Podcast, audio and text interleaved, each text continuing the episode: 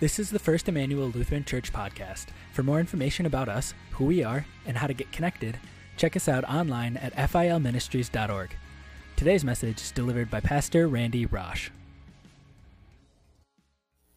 It was a very frantic voice uh, coming from the other end of the phone. I had only been in the ministry for about a year, sitting in my office, and the frantic voice said, Pastor, you've got to come, you've got to do something. I'm looking out my front room window and I see Bill and Linda in the front yard, and they are having a horrible fight. And Bill has a baseball bat. Call the police, I said. I already did. You're my second call. Please, please come. So I got in my car, and by the time I got there, there were a few squad cars. There was a ring of neighbors, and there was a fighting couple. And she was crying in terror. He was fuming with anger, holding on to a baseball bat. Bill, I cried, Bill! The policeman grabbed me and says, Who do you think you are? I said, I'm their pastor. He said, Okay, go in there. We were able to get things settled down a little bit. Um, the police uh, took Bill, um, opportunity for him to settle down. I went and talked to Bill, and, and we talked about the right way to handle difficulties, about the privilege that we have of being a family, uh, about the manner in which we handle things that even make us so angry. Later in the week, I found a note on my desk from Bill. It had one line Judge not, lest ye be judged. That's a good one to haul out, isn't it? When you're in the wrong and someone points it out, that's always a good one to take out of context. Judge not, lest ye be judged. How many times is this one passage taken out of context? But in truth, Jesus and, and we see St. Paul, they both talk about the necessity of confronting other people. Sometimes it's within the church. We call it church discipline. We, we talk to one another when we've moved out of God's design for living because we care about each other. Sometimes we are called to address societal sins, cultural problems. However, each time we do this, whether it's within the church or in the greater community, we must always bear in mind that the Lord alone is the judge. He makes the judgments. We are called to live them out and apply them. The challenge, I think, for us, especially as Christians, is making judgments in a proper manner. If you grabbed one of the sermon outlines, you'll note that there's three. Uh, three points I think that St. Paul's making here, and then we hear in the gospel from Jesus as well. And I think, first of all, we have to figure out why we judge, because there are moments that we have to proclaim judgment. But why we do it is extremely important. We do it because we want the best for other people. It's not about the joy of catching people doing something wrong. It's not about the joy of crushing them so that we can elevate ourselves. The goal is always to assist them in their walk with Christ.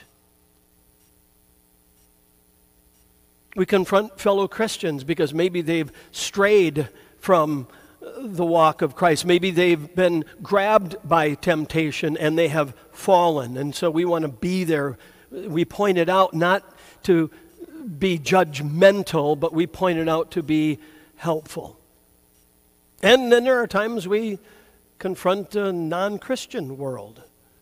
And we do that because we want people to see that we have a God who loves us enough that we can repent of our sins and see this Jesus who loves us, who is our Savior. And, and if you look at the opening chapters of Romans, as we did uh, some weeks ago already, those opening couple of chapters did that, whether you're a Christian or not. St. Paul said, hey, sinful people, That's who we are sinful people. Repent. And then in, in chapters 3 and 4, he talks about the grace of God that came in Bethlehem's manger and was crucified on the cross and is risen from the grave, that we have a place to go because we are sinners and we are forgiven by a gracious God. We are given new life by a loving God. We are given eternal life by a powerful God. We do not pronounce judgment on anyone else in order to prove our spiritual superiority. This is, this is the game that the Pharisees played. They figured they were better than Jesus because they kept the Sabbath and he was breaking it because he was healing people. He was helping people on the Sabbath. Inappropriate, Jesus. Or uh, they pointed out that his disciples weren't appropriately washing their hands in a ceremonial manner before they ate. Oh, we do that, Jesus. Or when Jesus ate with sinners and made company with tax collectors. Oh, Jesus, how inappropriate. See, the Pharisees were all about pointing out other people's faults and failures, their shortcomings, because they felt themselves to be spiritually superior. This is not why we call out God's judgments. In 2 Thessalonians chapter 3, Paul says, As for you, brothers, do not grow weary in doing good. If anyone does not obey what we say in this letter, take note of that person, have nothing to do with him, that he may be ashamed. Do not regard him as an enemy, but warn him as a brother. And he says, Don't grow weary of doing good. Some of the good is assisting others. They may not see that they have strayed. And what Paul says is, Don't join them in what they're doing, instead, point it out as if they're a brother, not an enemy. So there are times that we have to speak to others. But I think the second problem is what, what is it we are called to judge? And again, first and foremost, God is the judge. God sets the standards, God sets the rules and the commands. He determines the direction of life and living. We are called, first and foremost, to live within God's directives, but we're also called to proclaim them. If you read through uh, the Old Testament, especially when you get to the Old Testament minor prophets, there's a phrase that happens over and over and over again. And the minor prophets, for the most part, were warning people when they were stepping out of line, when they were straying farther and farther away from God. They came out and pronounced warnings or judgments, if you will. And they had this one line that they kept saying Thus saith the Lord. I remember it from the old King James. Thus saith the Lord. Read through Amos. He uses it a lot. He starts sentences and ends them with this phrase Thus saith the Lord. Be careful. Thus saith the Lord. Paul calls us ambassadors of Christ, he calls us reconcilers. An ambassador is one who works under another and proclaims the other person uh, their directives. This is who we are. When it comes to spiritual matters, we proclaim not our opinion, but God's doctrine. And there's a big difference. This is what's going on in, in the 14th chapter of Romans. You see, in the early Christian church, most of the people were Jewish people who uh, followed Jesus as the Messiah. As time went on, we find that many Gentiles are coming to faith, as was the case in the church in Rome. However, as the Gentiles were coming to faith, many of the Jewish believers were saying you have to follow Old Testament rules like dietary, what you can and you cannot eat. But Paul reminds them that a lot of these ceremonial rules, sacrifices and dietary eating and circumcision, they were all pointing toward the coming of a Messiah. But now that he's come, we don't have to do these. And if your Gentile friends want to have a ham sandwich, it's fine. Let them eat ham. But they kept pushing their opinions. So Paul writes in verses 17 and 20 For the kingdom of God is not a matter of eating and drinking, but of righteousness and peace and joy in the Holy Spirit. Do not, for the sake of food, destroy the work of God. Everything is indeed clean, but it is wrong for anyone to make another stumble by what he eats. My opinion is just that. It is my opinion, it is not God's doctrine. And today in the church, we hear all about arguments throughout Christianity about worship styles and what day you can worship and can't worship, and what should the color of communion wine be? Is it okay for a Christian to smoke a cigarette or drink a beer? I served my vicarage, my internship in the suburbs of Oklahoma City. And uh, one Sunday, uh, a couple came, uh, and they had a, two children, and they were about 20 minutes early for church. And they came up to me and said, um, Where would you like us to sit? I've never had that before. Most people clamor for the back pews. The great temptation for me was front pew. Nobody sits there. But I said, Well, you can sit anywhere you're comfortable. They, okay, are you sure? What happens if we sit down here in, in the sanctuary area? Anywhere? I said, Anywhere. It's fine. Sit where you want. So we talked about them being rather new to the community, and um, they were looking for a church, and they'd been shopping around. And I, I got around to asking, Why would you ask me where you can sit? And they said, Well, we were visiting a church we thought was, was perfect for us. And we got there one Sunday and the bells were ringing. And the usher handed us a worship folder and said, Well, uh, bells are ringing. Let's take you upstairs to the balcony, which was fine. So the next week, Dad said, We're going to get there a little bit early so that we don't have to go to the balcony. Five minutes early, they got there, and, and the, the usher said, Well, let's get you up into the balcony. And they said, Well, there's a few spots down there. You'll like the balcony. So up in the balcony they went. The next week, they got there 15 minutes early. And, and Usher handed them a worship folder and said, Come on, I'll show you the balcony. And they said, Well, we'd like to sit down here. There's plenty of room. And he said, Well, you're not really dressed for down here. And she said, You know, we never noticed all the cashmere and the leather on the people. And we were just told that we weren't dressed appropriately to sit in the sanctuary. It's amazing what we can turn into a doctrine, isn't it? I don't, I don't know who comes up with statistics, but I was just reading that uh, only 2% of the, the cause of a congregation to split is doctrinal. 98% deals with other peripheral things. Um, I was reading through a few on the internet. Interesting. There was an argument over the length of a pastor's beard.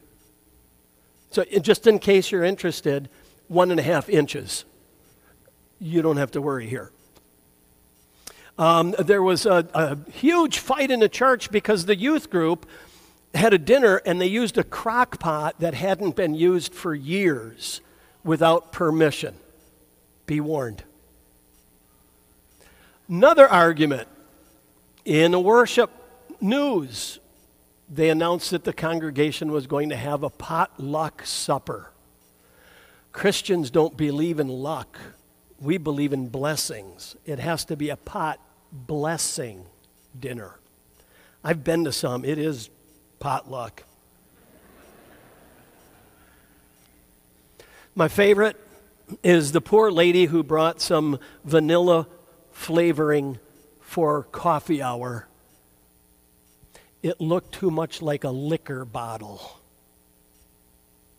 These are the things that make for church divisions. True items for discussion are doctrinal, what we believe and teach and confess as we take them out of Holy Scripture. So when you were in Rome in the first century, Paul says, let's not worry about what we're serving at our pot blessing dinner